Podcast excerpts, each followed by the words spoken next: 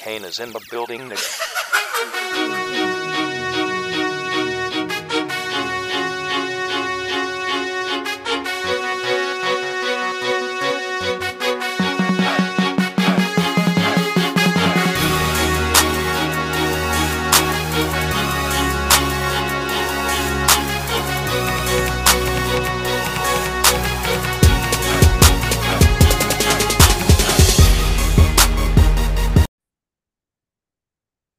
Hello and welcome back to another 3P podcast episode. This is our sixth episode of the eighth season.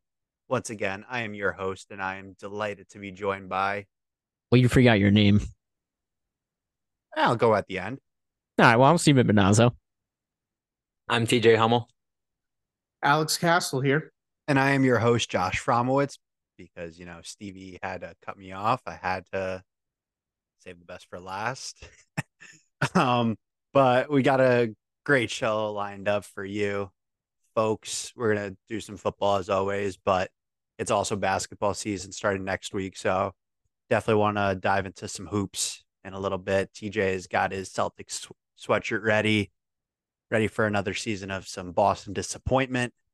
Castle probably got his Knicks hat ready for another disappointing Julius Randle season. No Skechers. We'll definitely talk about that. And Stevie is, I don't even know what team he's going to root for this year because it's just a mess with Stevie. He's probably going to be a Bulls fan and going to probably trash Lonzo Ball for not playing this year. Right, Stevie? Is that where you're going with this year? You're you're still a Bulls fan?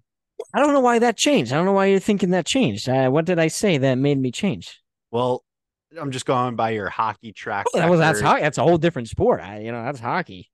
This is basketball, man. This is the Bulls, bro. Ain't rocking Jordans for no reason, dude. Okay. Yeah. Okay, so Stevie is still a bear. Uh, Bears, yeah. He's still a Bulls fan for now. Yeah, that should be. I should change the Bears. I don't know what I'm doing with that. Harrison also is temporarily in in play still. Yeah, a lot of my teams are. Even the Yankees right now. I don't even think they're set in stone like they used to be. Like I think this point, I, I like I said, I don't even think I'm gonna even. Okay, so Stevie's a free agent in all sports. Got it. I think I'm I'm jumping out of the sports pool and jumping into a new hobby pool. So Stevie's gonna be doing movie reviews instead. Got yes. it. Okay. Maybe book reviews. I, I'm trying to read more too now that I'm working in the school library. I'm trying to read more. So yeah, maybe maybe a book right. club. So I'm gonna start with Castle and TJ. We'll talk some Giants and then let you think of some books to talk about in the meantime. Does that sound good, Stevie? Perfect. All right. So Castle TJ doesn't matter who wants to go, but Giants lost to Buffalo. Pretty much everyone predicted. You guys didn't have any expectations going into the game, unfortunately. No Daniel Jones, no Andrew Thomas, no John Michael Schmitz, but it was a lot closer than anticipated. The one big takeaway and storyline that I want to talk to you guys about is the red zone offense. Not really the play at the end of the game per se, because that was pass interference that wasn't called, but more so before halftime. Tyrod Taylor audible hand off to Saquon and the clock ran out. I think that's just inexcusable and especially for a veteran quarterback, can't be doing that. And that cost the Giants three, maybe six point, definitely three points. And ultimately, Giants couldn't score a touchdown in that game. They haven't scored a touchdown since the end of the 49ers game, I believe. So that's two games now. Um, towards the end of the fourth quarter, I believe that they were going on about 220 play like playing minutes without an offensive touchdown. That's just an offensive touchdown, not overall touchdowns, but kind of adds a little more perspective into why we're talking about this. And now you've got the Washington Commanders at home this weekend. And so hopefully that narrative can be flipped very quickly. Otherwise, the tone will be a lot different last week. Castle may not even be here. You're you're going to the game, so I want to hear uh, from you you first, Castle. so, starting off with the Buffalo game, you know, I do it to myself, and and I know TJ is a victim of this as well. We go into these games, and we have such high hopes that maybe this is the game that'll turn the ship around. And, you know, the fact that we limited Josh Allen to zero points in the first half is definitely something that can't be knocked. But that doesn't mean anything if your kicker is the only one that's producing points. It's just, it's inexcusable. And it's, I think the statistic that they provided during the game was, excuse me, it's been 13 quarters since we've scored an offensive touchdown. And there's just really, really no no way to justify that. Now, the play with Tyrod Taylor, I'll never understand that. Never. Apparently, he had a look where it was favorable for the run.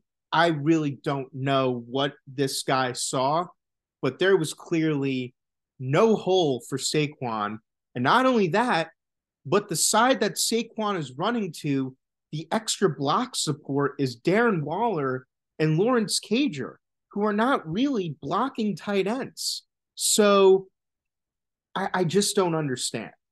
And then, of course, with the no timeouts, there's no real time for the offense to reset and spike the ball. So once you hand that ball off to Saquon, the half is over. And there was another opportunity too. You drive all the way down, you're on the first, and you can't do anything. I mean, Tyrod Taylor you know, he definitely had some some decent looks. He didn't get sacked as much, which was good to see. Um, the line for some of the plays looked okay. I mean, shout out to to Justin Pugh. I mean, he he is going to go down as one of my favorite Giants now with his recent return to the team, straight off the couch. Just the fact that he came in, and he played left tackle where he's only had 159 snaps his entire career, coming off an ACL injury. And just a quick little cool note about him. I don't know if anyone else saw this, but apparently Justin Pugh, um, I guess over the summer, was in a restaurant somewhere in New York, and Jerry Seinfeld was at the restaurant, and he hears Jerry Seinfeld talking, and that was kind of like a sign for him that he wanted to return to the Giants and immediately texted his agent, We got to make a return to the Giants happen. But, anyways, really, really frustrating. Um, and you, you just can't do that. And especially when your head coach is an offensive minded guy who came from one of the best offensive systems we've seen in the last few years. It's just unacceptable. So, going into this week's game, I will be there. It's the legacy game. Uh, really cool what they're going to be doing with the field. It's a one o'clock game, so thankfully, no prime time suffering. But, you know, Washington is definitely a beatable team. I mean, they're three and three, but it's really just a matter of how we handle their defensive front. I think I saw a stat where um, they've their offense has allowed Sam Howell to be sacked over 30 times this season. And what we've seen the last two games from our defense, it's very doable that we can give this guy a hard time. So, what it really boils down to, and this is really sad to say for an NFL team that has position and skill guys that can make it into the end zone, if we don't score a minimum of one touchdown, we will not win this game. And I don't really know what it comes down to. I mean, is is the play calling going stale? Is it really the whole offensive line? I mean, Tyrod Taylor, one of the highest paid veteran quarterbacks, can't put up six points. I don't know what it is. Um, I'm not really confident about Jones playing this week. He was practicing today, but no contact. So hopefully Tyrod can pick up off of some of the momentum that we saw with some good plays last week, but score, score, score. And it can't just come from Graham Gano. Now, TJ, I want to ask you a similar question just because I know you share the same frustration as Castle. How do you think? I mean, obviously, it's a lot easier said than done, but the Giants, they have guys on offense. Like you look at the Giants on paper, They signed players in the offseason like Parris Campbell. You drafted Jalin Hyatt, who I think looked he got a bunch of looks from Tyrod on Sunday. Him, if Wan'Dale. that, if that penalty didn't happen, he would have had that huge 30, 40 yard catch. And that's just one thing I want to add quickly is that funny enough, Tyrod and Hyatt have better chemistry than him and him and DJ. Well, it was probably because he because he was getting uh, the second team reps, so that makes sense. Uh, Wan'Dale Robinson was also effective. So how would you like? What do the Giants need to do to kickstart this offense? And I know it's loaded and very, this could go anywhere, and it's pretty dumb to ask, but like it's kind of seems like it's at this point that we kind of have to have this conversation about the Giants. Like, how do you kickstart this offense? Uh, I mean, it's it's a it's a very loaded loaded question. Um, I think I think first and foremost they need. I think teams are starting to game plan the Giants where they know the Giants are gonna like throw to their uh, their checkdowns. They're gonna they're gonna throw five ten yards. They're not gonna throw more than that. So I think like to to maybe kickstart the offense, like give Darius Slayton, give Jalin Hyatt, like like deep fades down the field. Use the middle of the field. They aren't using the middle of the field. If you guys look, I don't personally look at the all twenty two, but when other people that I follow on on X or Instagram when they do it, I pay attention because you can see that the Giants have receivers open and like every every aspect of the of the field. There's guys that are open 5 yards downfield, there's guys open 15 yards downfield, there's guys open 20 plus yards downfield. I think they just need to like unleash isn't the word, but they need to like turn their receivers loose. I think they're playing too conservative, trying to go for uh multiple short short gain uh possessions to keep moving down the field. I I would really love to see them push the ball because you don't you don't you haven't seen them push the ball once this season. You see maybe a deep pass to Jalin Hyatt that he'll tip off his fingers or get batted down or pass breakup, and they won't throw it again even though he was wide open. Like, what is stopping you from throwing the same thing again when the player was wide open? I don't know if that's coaching. I don't know if that's on the quarterbacks because we don't know who's going to play this week. Um, I, I, I, just don't understand how. Okay, it doesn't work this time. That's it. We're to shelf this play until maybe next week, or oh, we're to shelf Jalin Hyatt until next week.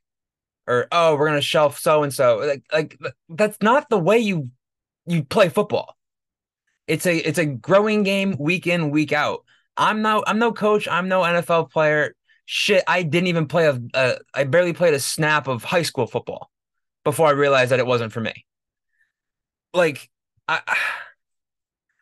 i i just don't i don't know why they're scared i guess that's a good way to put it like Mike Kafka, Brian Daboll, the entire coaching staff, besides besides Wink, they all are playing right now like they're scared to to do something.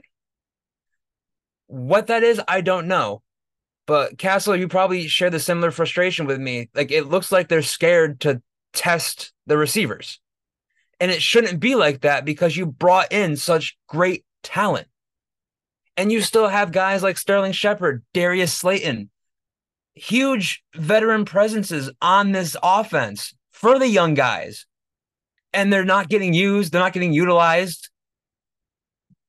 I I just think they're scared at this point. I, I think they were Dallas was Dallas week one really, really put them on the oh shit, maybe we're not as good as we think we are. And I think that like they just played so much more conservative. You don't see them trying a trick play once or twice a game. You don't see you don't see any of that. And you saw you saw Brian Daboll going for it uh, in the first game last year. You saw him go for it on fourth down, and they got a tut when they needed it. Why? Like I, I don't understand the shift from we're gonna let Danny gunsling. He led us to the playoffs last year. And now it's I don't know if it's DJ not accepting the more weapons they put on his plate or if if it's the coaching staff realizing that they can't do what they want to do and it's changed their whole offensive outlook.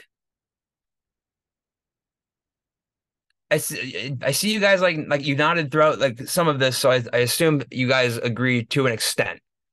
Um, even if you're outside outside fans or not, it's it's not hard to realize or not hard to see that there's something going on behind the scenes that this Giants team will practice throughout the week, and it's a different team that comes out on the field on Sunday or Monday or Sunday night or Thursday.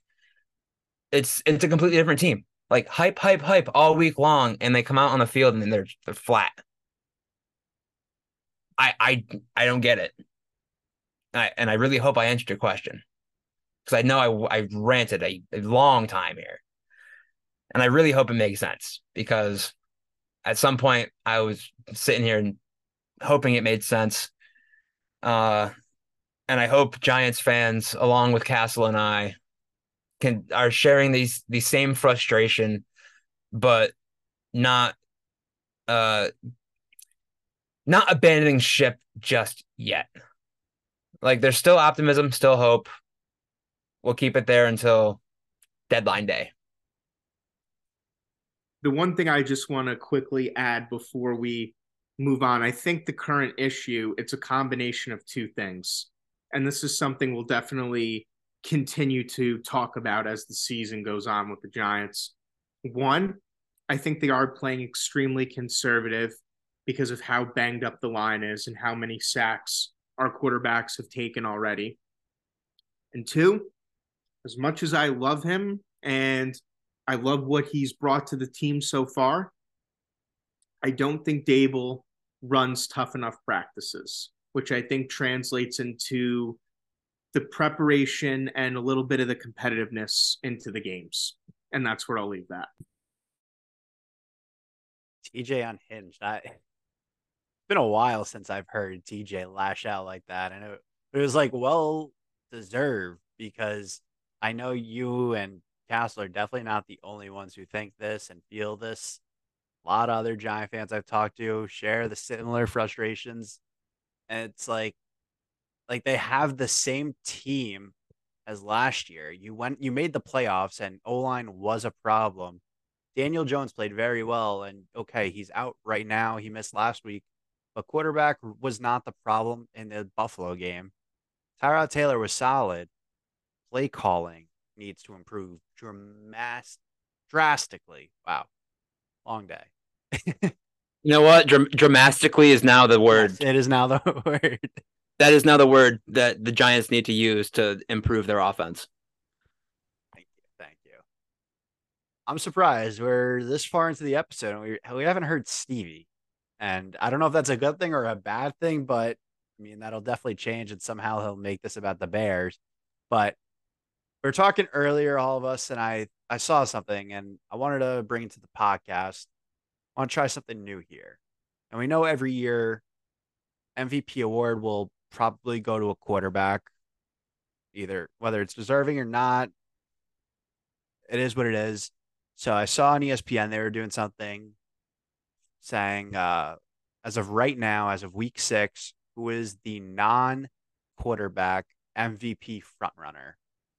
So we were talking about this earlier, and I want to let Stevie go first because somehow we haven't heard from him yet and I'm sure he's got something cooking up there that he needs to get off his chest. So let Stevie go first. Well, thank you, Promise. That's very kind of you. Um, now I, have kind of been enjoying sitting back and watching TJ and Castle being. Yeah, wait, how did it feel being like one of us? Like that, that was probably that was the first time that you were silent for a rant. Yeah, put did it feel good? Perspective. Did it feel good to like just actually listen to a rant and not be the one giving it? Yeah, but I, but I do enjoy just kind of like I do enjoy talking, so I do like going on rants. But it was funny, like listening. Not that I know TJ, you weren't meant to be funny; you were just getting that off your chest. But it just it's funny to hear like because it's like eh, that's what I usually am like. So, uh, Dude, it's like, just- like like Josh said, I, I don't come unhinged often. I, I'm I try to more so be the voice of reason when and if say like Castle's the one ranting about the Giants, I try to bring a, a voice of reason and logic. Um, but as of right now, there's there's no reasoning and logic to to be had. no, I, I hope I hope one of these episodes we can rant on just how proud and exciting our teams are, and that just has not seemed to happen during this entire time we've re- been recording three P. Um, What do you for mean the Bears? The the Bears. You're you're talking uh, positively about them every week. yeah, okay. Well, let me go back to your question. Page Uh, up McAfee's book here, and I'm applauding the Bruins for having a such a phenomenal historic regular season. Man, it sucks. Can't say better myself. So, anyways, my my um my non QB MVP so far of the 2023 NFL season. Now, I know Castle, uh, you got a guy in mind, so I'm gonna go with a different guy. And it's tough because this team actually has another guy too that maybe I'll just kind of say both. So I'm gonna say Tyreek Hill because if you look at his stats, a dude has almost a thousand yards and it's not even like halfway into the season. Um, just about, but still like that's absurd. Like some guys, if you get a thousand yards, just if you hit that thousand yard mark, you had a really good year. This dude's about to do it like before technically the halfway mark of the season. So what does that go to show you? And the Dolphins are five and one. The other guy is Raheem Mostert. I mean, he's having a phenomenal year for the Dolphins, who last year con- did not have a consistent rushing attack. And this year, him, he has been. And then uh, that also has allowed, um, you know, Devin a chance to have a good year. But I think it really starts with Mostert being that main guy. And, um, because pretty much he's, he's had one or two, you know, games where it's like, all right, it didn't do anything. But for the most part, he's been making big plays when it comes down to it. Him and Tyreek, and we know Tyreek has, and really Tyreek Hill has had a couple good years where he's he probably could have won MVP. Um, and it just seems like he's off to that solid start again. And yeah, I mean, like Mostert between the two of them, they just have the Dolphins clicking, and I think it's helping the defense, and it's obviously helping the offense. And it's just making and listen, nothing against Tua. I I, I really like Tua coming out of college. But you saw before the Dolphins got Tyreek, um, and even last year when they had Mostert, like Tua can get things done, but he's not gonna be like Mahomes where he can just put it all on himself. Like he needs a guy like Tyreek. So really, Tyreek is the most valuable player because he really transformed that Dolphins team, and then it, with help of Mike McDaniel calling the right plays and being an offensive genius. So yeah, those are my two guys.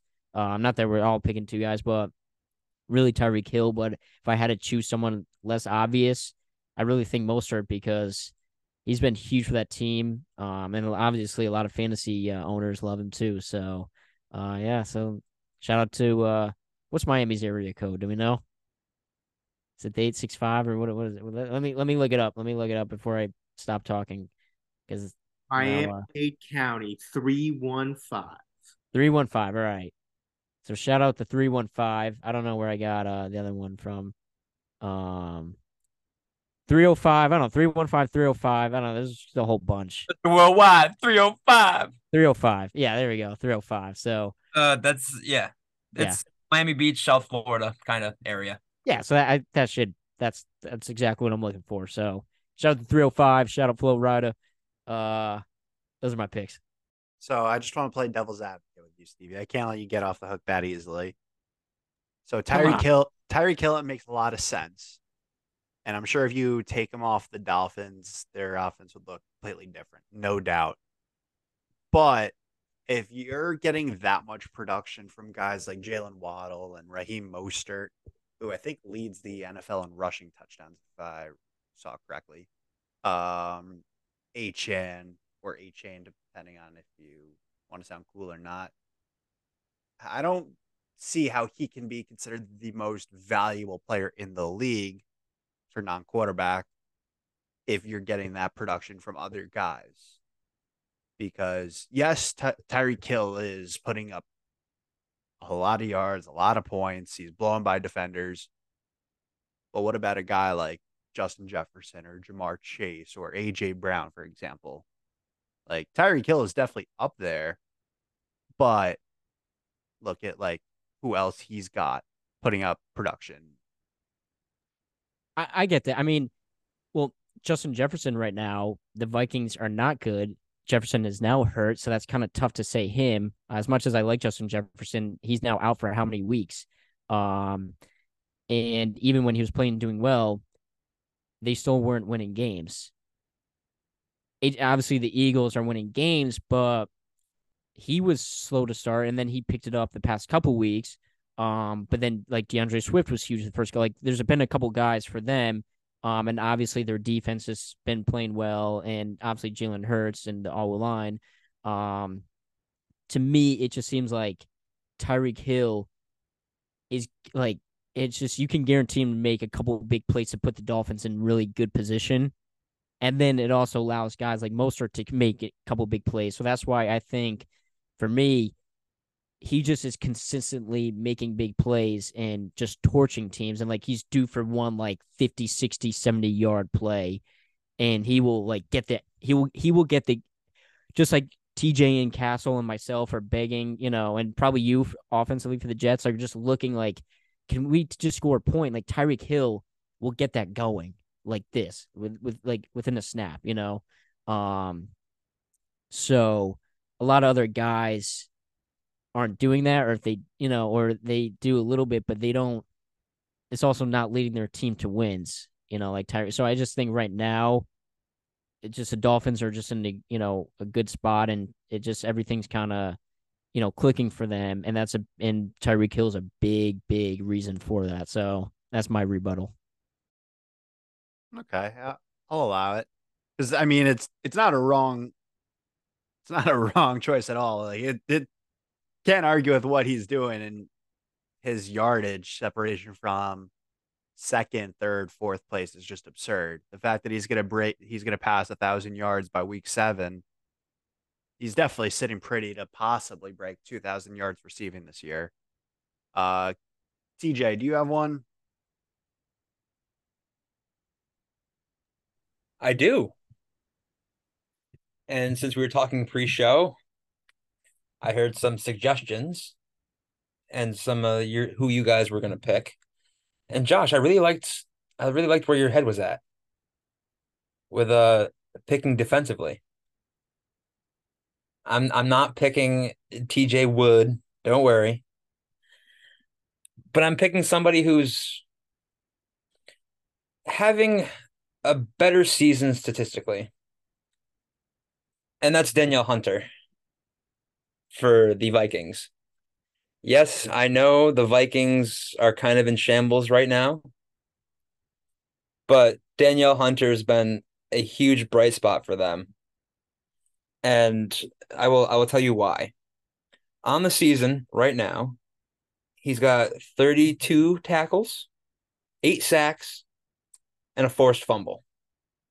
I know if you look at stats, uh TJ Watt I think is directly below him. I I I don't know what stat separates Danielle They, Hunter. they they both lead the league in sacks. yeah, they both lead the league in sacks. Uh, relatively close in tackles, and I think TJ Watt has one more forced fumble. Um, but yeah, like if if uh, TJ Watt is going to be a a guy that comes up in uh, non quarterback MVP conversation, I think he should also also show the love to to to Hunter. He's he's having just about as good of a season, if if not give or take a little extra, depending if you want to take record or uh, anything else into account. But the the big men need love too, and and I think I think this year may be the year that that we see a, a non quarterback MVP coming out of uh the AFC. It could be the AFC with the Steelers. It could be the NFC with with the with the Vikings. But it also could be it could be Maxx Crosby, a guy who isn't talked about a lot in in the same conversation as the big big D ends and and uh, linemen and uh, edge rushers. Uh, he actually just talked about that recently. How he he wants to be taken more seriously and uh in in conversation when it comes to awards at the end of the season. Um, I guess I'll I'll close out with this. Um, if defense is finally getting recognition and getting in talks of MVP, I think this is the year that a defensive player will actually win MVP over an offensive player, whether it be NFC or AFC. I did not expect you to go that route at all. That was that was good though, and that you kind of like have skewed what I want to use to provide uh my TJ Watt take. So I'm gonna have to think about that one some more. Castle, I'll let you go in the meantime while I try to cook something back up in favor of TJ Watt. Surely. Great pick. TJ Hunter is one of my favorite defensive guys in the league. He's someone I wanted the Giants to trade for at one point. But if the Vikings are actually sellers and trade him, he's going to go to a contender. Anyways, uh, my pick is one of my favorite players in all of football right now. I have this guy in multiple fantasy leagues, and I could not be more happy. And that is Mr. Christian Jackson McCaffrey. What a season he is having. I don't want to just talk about the fact that, with the exception of last week, he's averaged a touchdown a week. Then there was that one week against Arizona, I think it was, where he had three. I want to just talk about the fact that how valuable he is to this San Francisco team. Even though they have talent across the board on offense, when you look at the production that Kittle's had this year, he's had a maybe one or two decent few weeks, but there are some weeks where he hasn't been looked at at all. Deebo Samuel has had his injury issues. Aiyuk gets fed a lot, but McCaffrey allows not only for this system to operate well, but he allows Brock Purdy for some of these games to to catch his breath. I mean, the dude can just do so many good things with the run attack and the passing game. I mean, really, the, I don't see any other running back in the game that that can just play like he does. I think most of these guys, like like Brees, for example, I'm using him as an example because he's having a great season. Haven't seen him done do too much in the passing game. Not saying he's not capable of it, but he is just an angry, vicious, and top speed runner. McCaffrey can do that. And then he can also, and I'm I'm drawing a blank, but I'm sure one of you guys can help me out. Is he he has the equivalent pass game of so and so, who's one of the best passing backs in the game. Kamara, Ekeler, Yeah. you name it. Yes, thank you, thank you. Ekeler, yes. So you take the combination of those two, of those two guys, and it's essentially morphed into McCaffrey, and he's just purely dominated this season. And I'm not knocking, you know, Brock Purdy or anything like that. I do think he's a good quarterback, but Kyle Shanahan, man, he he just does so many good things with this offense, and it's really built built around him.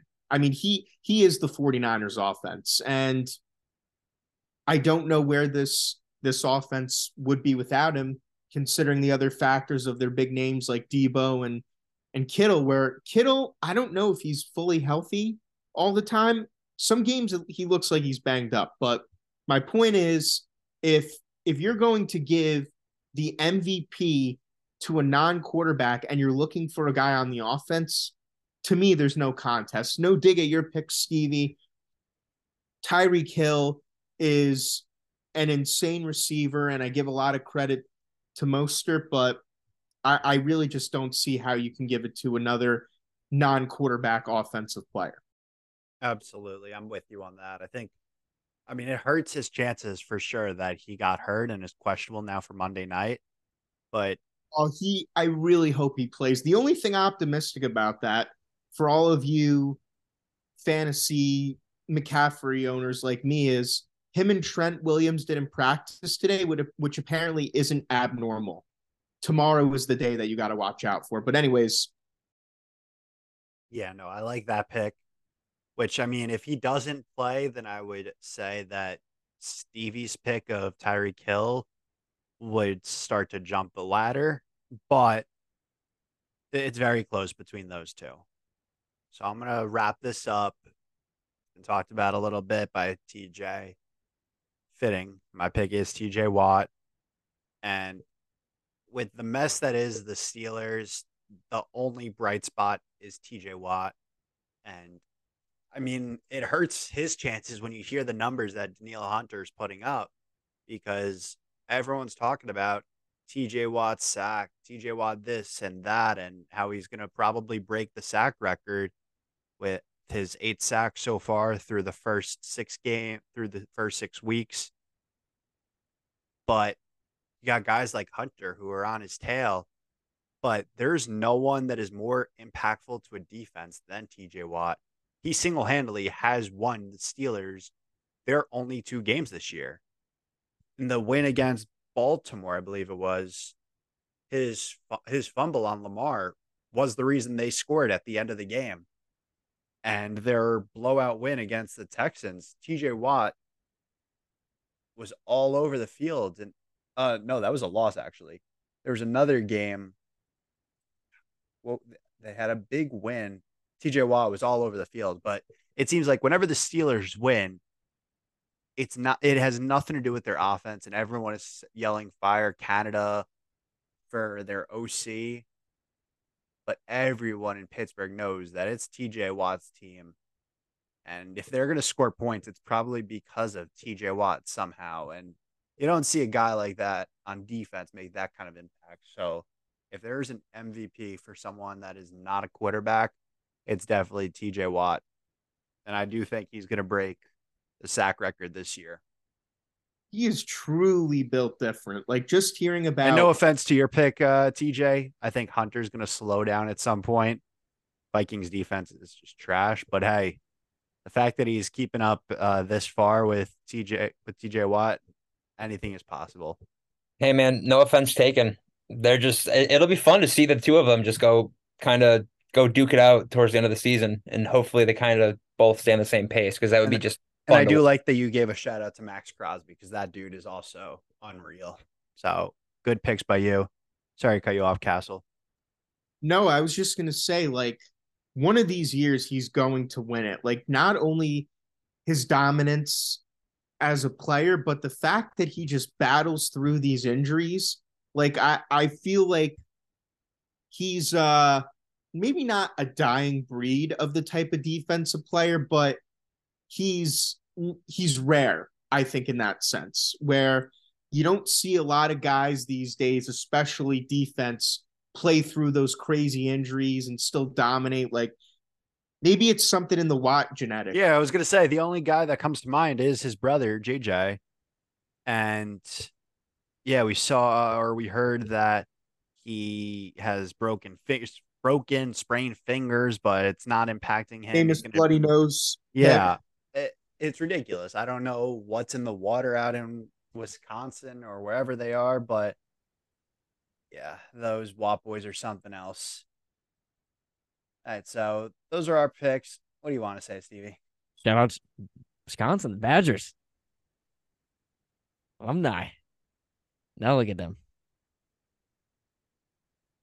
You happy you got that in? But then, but I will say shout out to the Bosa brothers too because they're nasty Ohio State. So it's cool watching like the groups of brothers like Hey, the the Jets got got uh two brothers. Williams. So they went to different schools, but but Brothers. still, yeah, no, that's cool. So yeah, I I like to see the brothers. You know, uh, like have the siblings playing on the same teams, different teams, but dominating, and you know, it's good. It's good for the league. Good for uh, you know, because I my brother and I we played football together at uh Stratford High, so you know, kind of have some connections with that. So that that I'll just leave it at that. Hey, well, speaking of brothers uh playing sports, not by blood, but by uh team, I guess. Stevie, what's going on in Philly these days? Seem like uh, there was supposed to be a happy marriage between Harden and Embiid, and Harden and Daryl Morey, and now, Now he's not practicing. now he's not practicing. He's saying Daryl Morey's a snake and he doesn't trust him. And yeah, it doesn't seem like there's going to be a happy ending in Philly. Things No. are not always sunny in Philly. And that's kind of where Sixer fans are. They thought it was over once they got rid of Simmons, but here we are again having the same song and dance. It seems like it might be worse with Harden. Um, and it's funny because it's like everything else Phillies going their way between the Phillies and the Eagles. Um, obviously it's early in the Flyer season, but they looked good in the couple games they played. And I don't, Ooh, you were about a Flyers. They're the Flyers. Shut up. Yeah, I- was I gonna know, I know, You were I- I about was- to wake up an, a a very sleepy but pissed off TJ. yeah. But I'm just saying, you know, they probably think they're, you know, hot stuff after Well, the it's Philly. They always think they're hot. Stuff. Yeah. Um, but no, I it, it's funny because I just it, it seems like with James Harden lately, and I kind of had that feeling when he went to Brooklyn. Um, ever since his like towards the end of his Houston era to now to then Brooklyn to now Philly, I'm just like I don't know why teams want him. It, it's it's it's kind of like the Kyrie situation where it's almost and probably even worse now. Like Kyrie, like he just says some like random stuff like in press conferences, but for the most part, he goes out and he plays, you know. Um, but Harden, like he's just he's like kind of stubborn with like in some of his ways, and like I just don't know why what kind of switched because with OKC he was a six man, then he got the role and he wanted out because he wanted that bigger role and OKC was limiting him. I understand that. So you go to Houston, you're the star there. You play, you know, he led them to a lot of like um high seeds and to and he never made the finals with them, but he was a talk. You know, he attracted other players to go there, and then all right, then he played for Houston a while, and they were weren't going anywhere, and they were kind of like falling down. So I get it. You want to go somewhere else, then you team up in Brooklyn. That doesn't work out. So you want to team up in Philly. So it's like I don't, I don't know where, like where else he can go that it's just gonna work. It just seems like wherever he goes now is not gonna work. Um, and the fact that it's this close to opening day and he's not like reporting to practice is very concerning. And obviously the Sixers will be like fine without him because they got Embiid, who he did win MVP last year, right? The year before. The year Oh yes, right. yes. No, no, no. You are right. I got Yeah, my Jokic won the year before. Jokic won Finals MVP and Embiid Yeah. won regular season. Yes, you are. Correct. Yeah. I got my years mixed up. Um, no, you're good. And it's kind of convenient. This, you know, now it's gonna be the new season anyway. So, but yeah, so you got the reigning MVP. Tyrese Maxey's good. Uh, Tobias Harris is still pretty solid. So like they'll be fine. And to be honest, I think they'll be better without Harden because even Harden playing now just isn't the same guy. So yeah, I don't know why, but then I don't know why Daryl Morey is um like, dude, get him off your team, bro. Like, I don't know why he's like, oh, we still want how many first round like you're not getting first round picks for James Harden anymore. It- it's not prime. It's not what Brooklyn had to send to get him coming out of Houston. Like he's not the same player anymore. And then you're seeing all this negative stuff around him where he's not reporting to practice. Like who wants to go give up all these top assets to get him? And and then bring that that culture into their culture it just doesn't make sense to me. So I don't know if I was Daryl, like if I was a GM, I would just ship him off. Like you know what, I can't take this anymore. Get it like the net, like the Nets did. I'll give the Nets credit. They like realized, all right, we gave it a swing. We had three, three of the top guys in the league. it did not work out, but they didn't like waste any more time. So not only did they ship off Kyrie to Dallas completely, just the other side of the country, ship Harden to Philly, which was close, but was like whatever. They let our division rivals deal with him, and then he even shipped off KD. But like they at least they at least uh who's your GM again? Um, Sean Marks.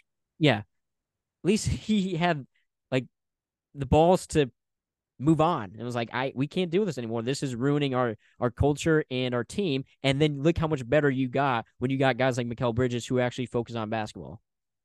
I don't know why, the, you know. So then now it's like, could he possibly? Could this situation possibly drive, make the Sixers worse than drive Embiid out of Philly? Because I've seen the reports, and I even saw one today that there's nothing, nothing into it. And I know you might get into it, but something about Embiid possibly wanting to go to New York, or even if he doesn't go to New York, Embiid might want out soon. You know, because if, if he sees like they're not going anywhere, and then you have stuff like this, like why would he want to stay? So And then you see how teams like Milwaukee are forming and a team like Boston is forming. I'm sure.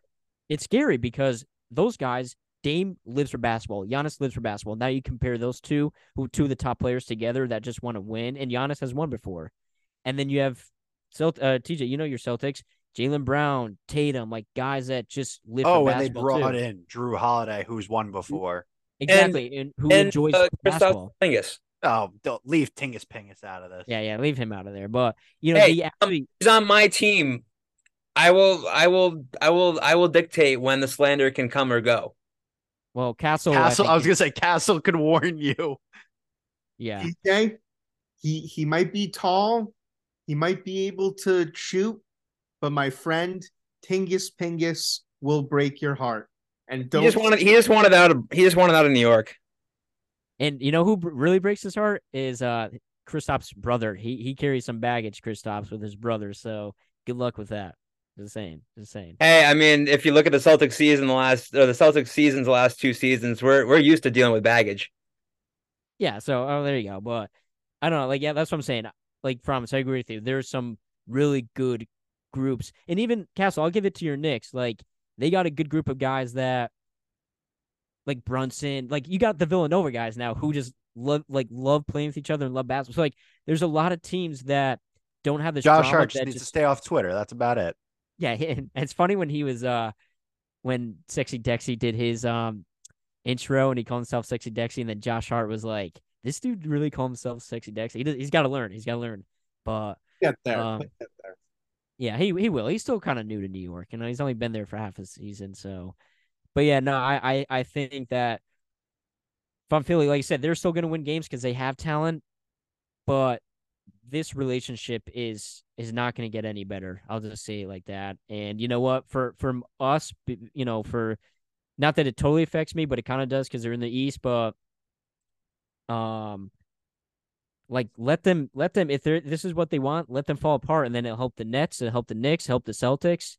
It'll you even help the make- Bulls. You're on the East. Well, that's what I'm saying. It'll help us for you know. So yes, we're not in the division, but we're in the same conference. So you know, let them just tank if they're gonna not that they will tank, but they're gonna have problems and like locker room issues issues all year. Like let them have it because really this situation was easy to solve. Just move on from him. But for some reason they don't want to move on, and he's not scared to make a fuss about it. You know, and not Yeah, that he's making fuss. He's just not reporting.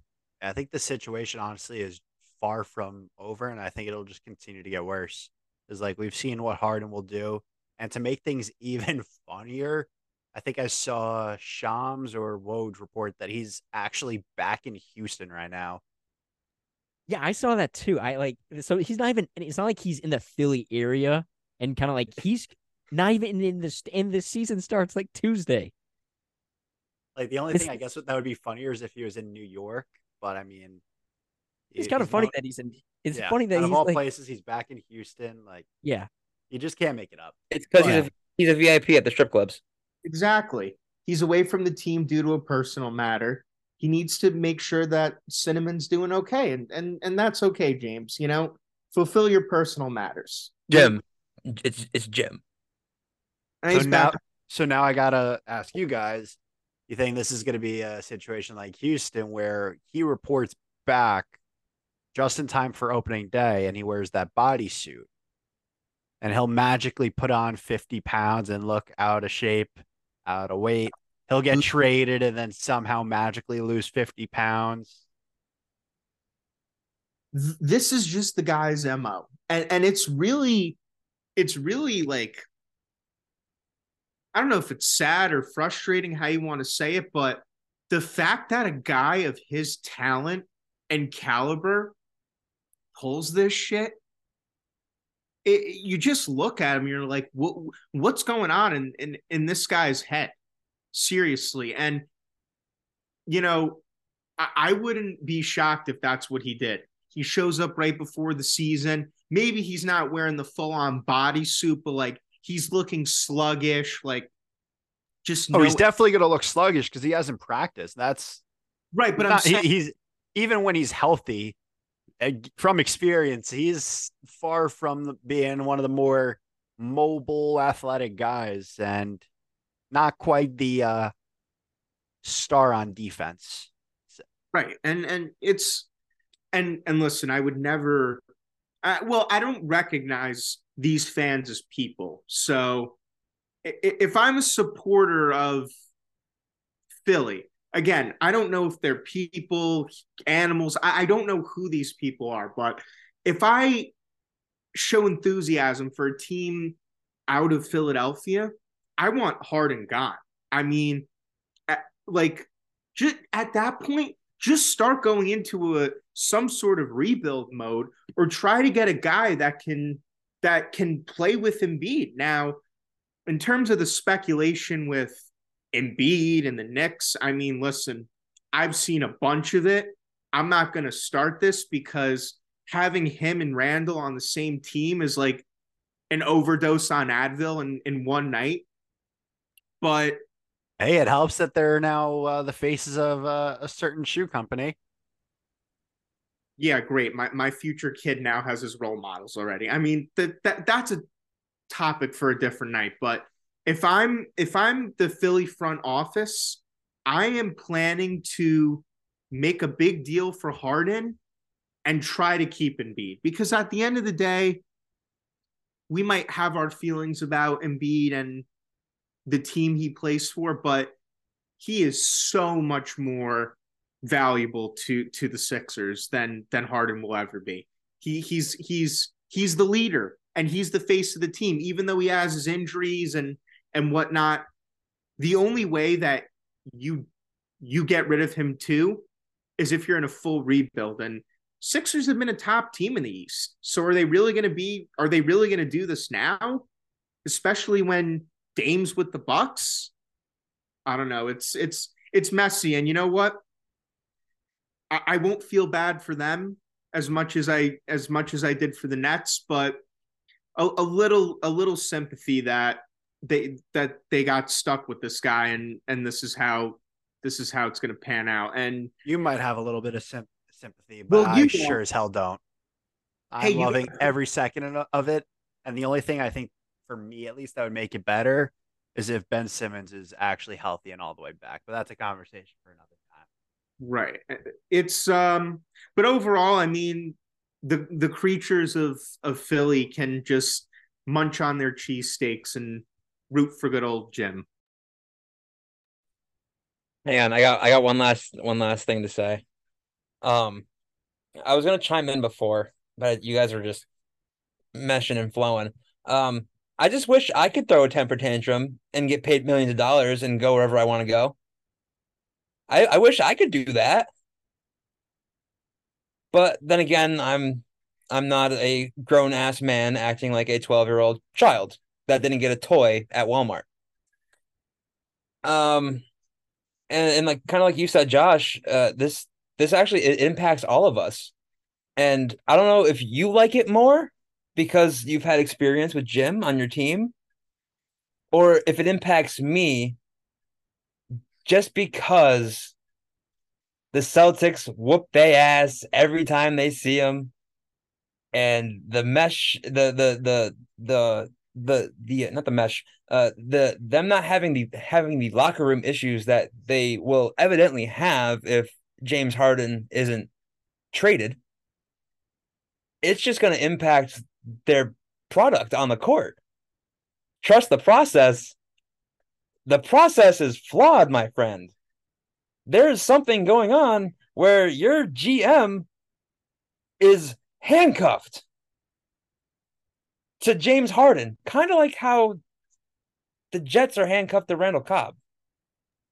Not in the same sense, but as How do As- I somehow get a jab at that? I mean, it's it's not it's not as not necessarily it's not necessarily a jab. I'm just talking about like no, it's a definitely a jab.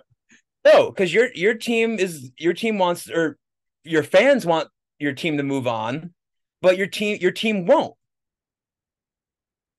Fans want Philly to move on, but they won't. That's where I'm getting at here. I'm not jabbing at your Jets, bro.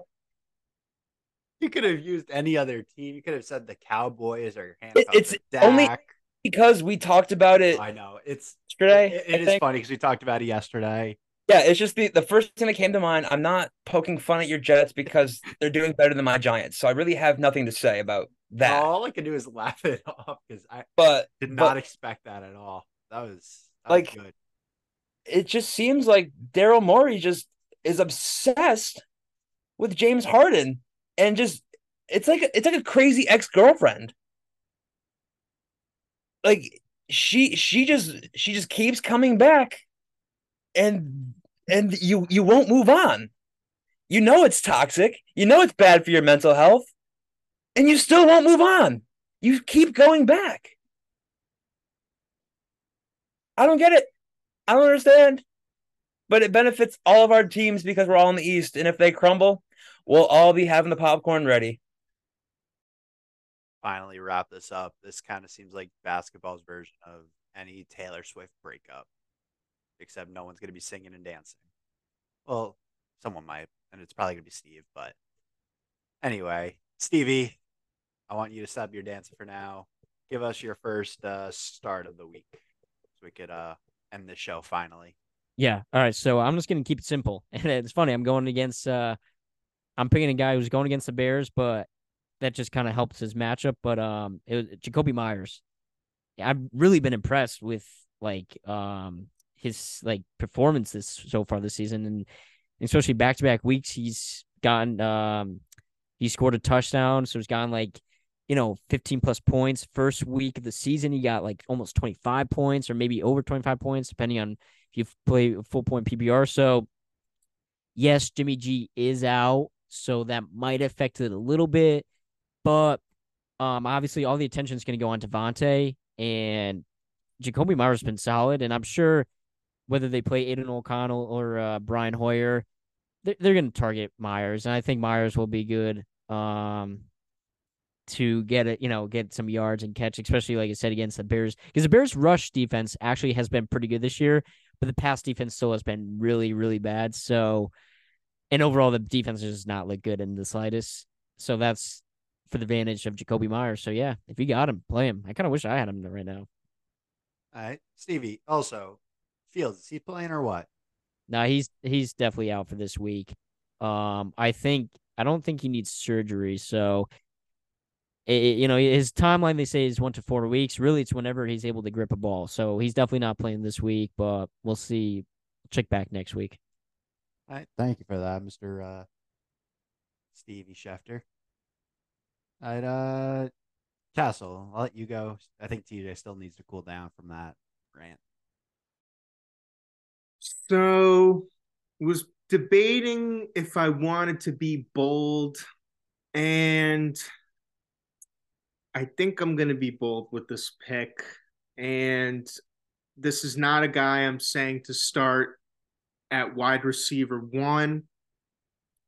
I'm going to say either wide receiver 2 maybe or going to say he's going to be a great flex. This might be biased, but I feel like I've been a little too conservative with my picks, so I'm going to go bold here. I'm going to go with a Giants player, and I'm going to go with Wan'Dale Robinson. He's been the most consistent receiver this week. Uh, this season so far for the Giants, excuse me, this season. Saquon, I don't think is hundred percent. He will play this week, but I wouldn't expect a whole lot of explosiveness from him. They're going to be shadowing Darren Waller a lot. And they just love to throw to Wan'Dale in the quick game. And that's going to guarantee you a good chunk of points. And I'm going to even go even more bold by saying if any Giants receiver will score a touchdown, it will be him. So if you need someone to give you a boost in the flex position, like I said, Washington, aside from their front, their guys in the front, not too crazy about their their secondary, as we really saw against uh, the Bears and what Fields did against them. So, Wan'Dale Robinson, maybe a wide receiver too.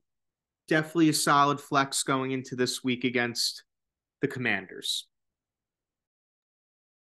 I think Washington's secondary is also banged up. Their rookie is hurt, right? Forbes. No, they just benched him because he's hasn't been playing well. So they just straight up benched Oh, him. that's what it was. Okay. I knew Yeah. he wasn't playing. I wasn't sure if it was an injury or not. No, they just uh they haven't liked what he he got torched by the Bears and the team they played before the Bears. And um And the Patriots picked right after him and they took Christian Gonzalez, who he's obviously hurt, but when he, was, playing healthy, stellar football. He was so good. Yeah. So I and listen, I, I think Forbes will be good eventually, but it, listen, it's tough, dude. Like not everyone can just come in and be like a sauce or you know, or Jalen Ramsey and those types. Like it, have it's immediate impacts. yeah, it's a big transition. but it's fun to overreact about football. McAfee does it. We do it. So as of right now, I'm sure Washington wants to take that back, but still early. It's only six games into their career. Uh, TJ, round out uh the group, and then I'll go. Word. Uh, this one may may be an actually it may not be a no brainer because their offense is kind of a question mark right now. Um, and that's uh start George Pickens. He I have him in my on my fantasy team. He he's consistent enough to get you to get you the amount of points you need. Now, I don't know if you want him to be your starting wide receiver like me, or if you want to put him in your flex, uh, put him in the second wide receiver spot. Um, eh, the biggest uh play or uh not the biggest play, but uh I, I'm losing my train of thought here. Uh the biggest impact on this game won't be how the teams uh perform. It'll be the play calling. And we all know what a mess the offensive play calling is right now in Pittsburgh. You're even seeing Fire Matt Canada chance at PPG Arena for Penguins games. It's and I'm sure if the Pirates were in the playoffs, you'd be hearing it at PNC as well. They're a very passionate group. And when they want change, they're going to make sure they're heard. Now, I don't think Mike Tomlin's type of guy to, to fire a coach mid-season, but honestly, that may be the the wake-up call that they need. And if if Matt Canada is out, I think Pittsburgh's offense will be much scarier in terms of they'll be able to actually move the ball and not be a laughing stock for three quarters or four quarters or however, like the Giants are. Um and uh, yeah, like they just need to they need to spread the ball. Obviously, to Pickens would be great, but just spreading the ball would be would be a huge help to the Steelers the Steelers offense and for my own personal uh gain and hopefully for many others out there start George Pickens and hopefully he gets a, a bulk of those uh, bulk of those touches. I like how you pick Pickens, Castle picked Wan'Dale, because I kind of see the Giants and the Steelers in the same boat. Like offensively, definitely. Steelers, it helps that they have TJ Watt, but the Giants' defense also like they've looked much better the last few weeks, especially Kayvon Thibodeaux. We haven't talked about him enough. And uh Bobby Okereke getting That's right. into the system. He had a phenomenal game against the Bills. But that's a topic for another day. Yes, I'm sure we'll be talking about this more next week when we talk to more Giants. Castle, if he's not lost all brain cells from screaming and this and that, I'm sure he'll want to talk more about uh, the defensive side of the Giants because that usually makes him a little less annoyed. I should be sober by next week's episode. Hopefully. Depends how Sunday goes, though. Of I wouldn't blame you if you're not. tune in to next week episode to find out. Uh, but to wrap up uh, the starts for this week, I'm gonna go with a tight end. I believe I saw that it is uh, National Tight End Day Sunday, so I think it's obvious that tight ends are going to be heavily involved. And I'm gonna go with Jonnu Smith of the Falcons. No one knows what the deal is with Kyle Pitts, and he did score last week but so did Jonnu Smith, and he's kind of been the go-to guy after Drake London for Desmond Ridder, consistently getting six touches. Had a touch, had his first touchdown of the season last week, but the last three weeks, 15 points, 10 points, 13 points. Before that, 8.7 points in both uh, the two games that he played. So he's kind of gotten used to this Falcons offense, and even though it looks ugly often, and they need to continue to feed Bijan.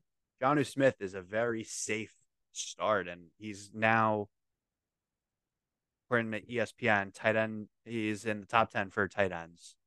So Kyle Pitts, you're going to be continue to be sitting on everyone's bench while Jonnu Smith, uh, is going to continue to start. He's starting for me in my league, and I have no plans on moving him out anytime soon. So that is my start I'll wrap up all of our starts. I might as well start off with a sit, unless if Stevie wanted to jump in. No, he was just moving. Let's see. I actually didn't really think about a sit. I got one. Okay.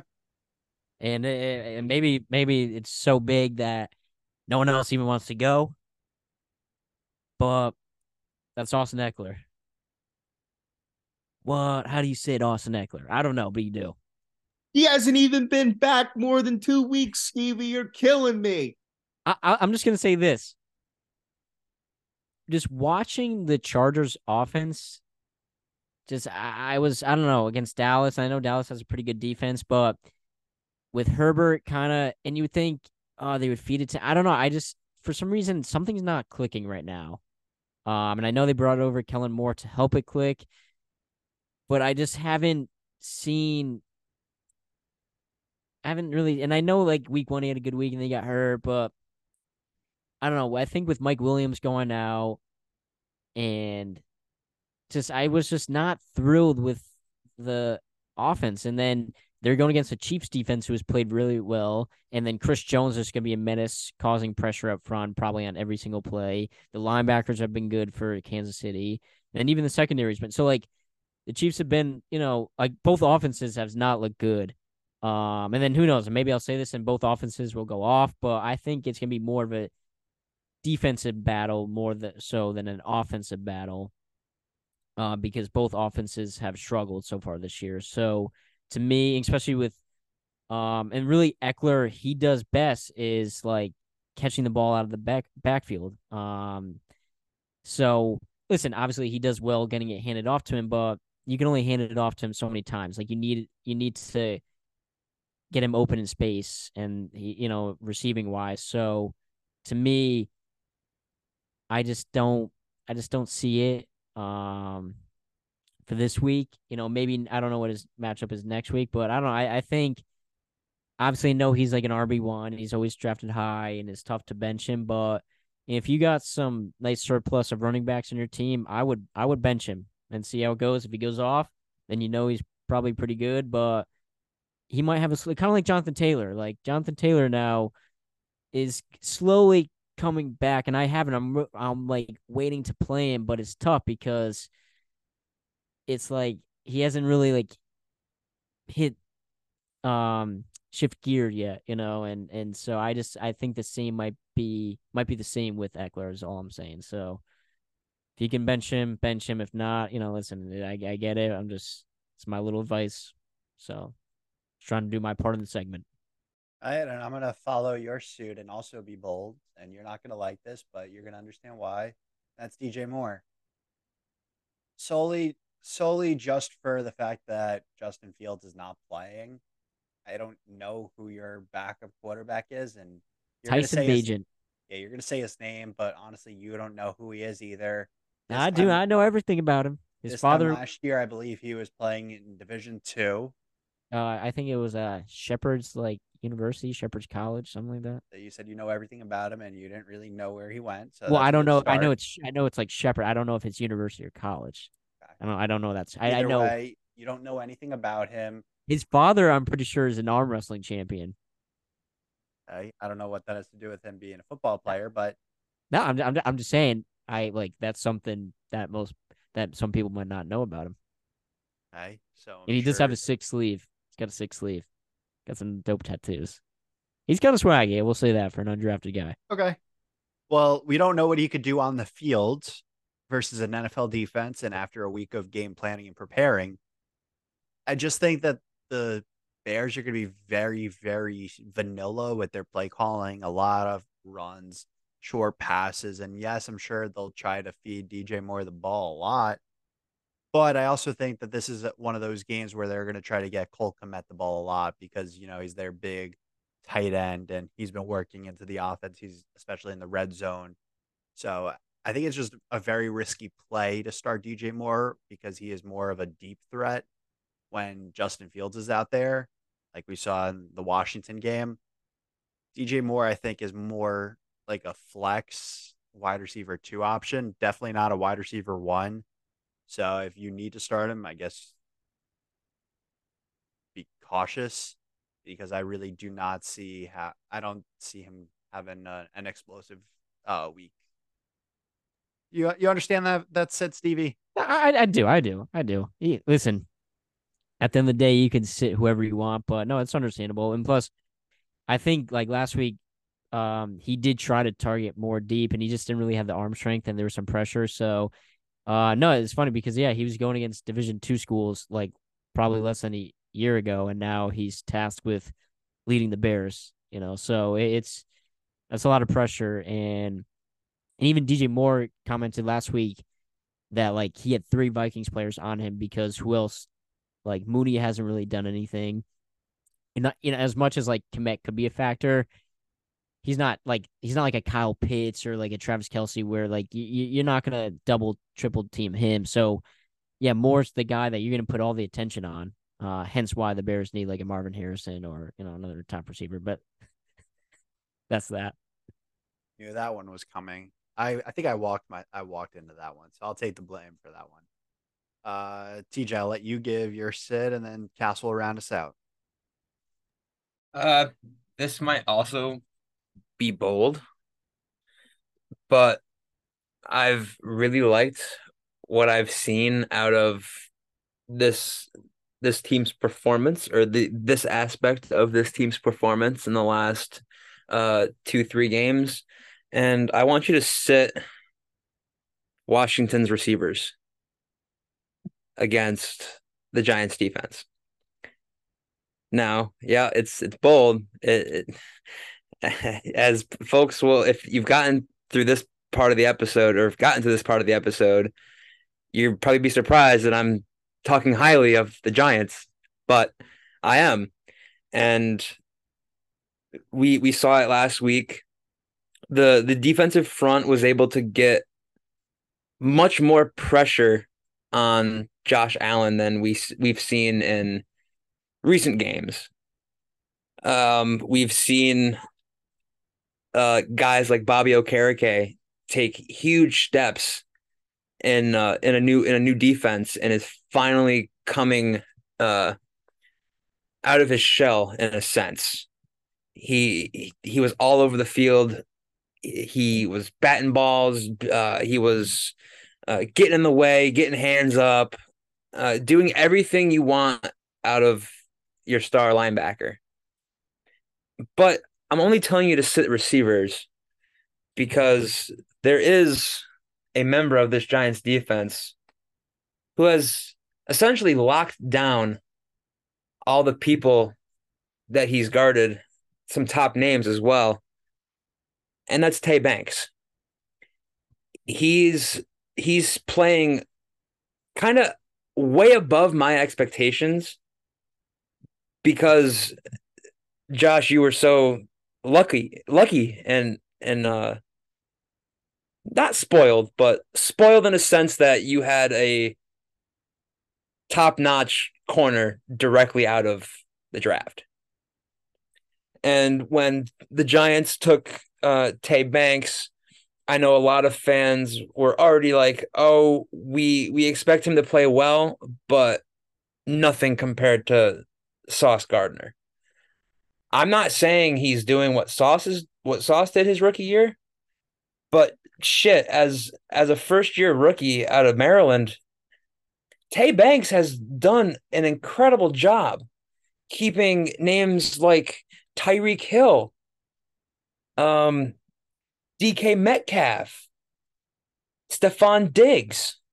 He's he's kept those guys to three, maybe four receptions. And I think the longest or the most amount of yards one of them had was 35 on like four catches and maybe eight targets.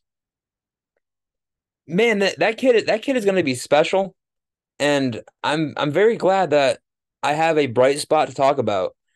And I think with Wink with Wink now that this defense is kind of not running on all cylinders, but I'd say about five and a half out of six cylinders they're running on right now.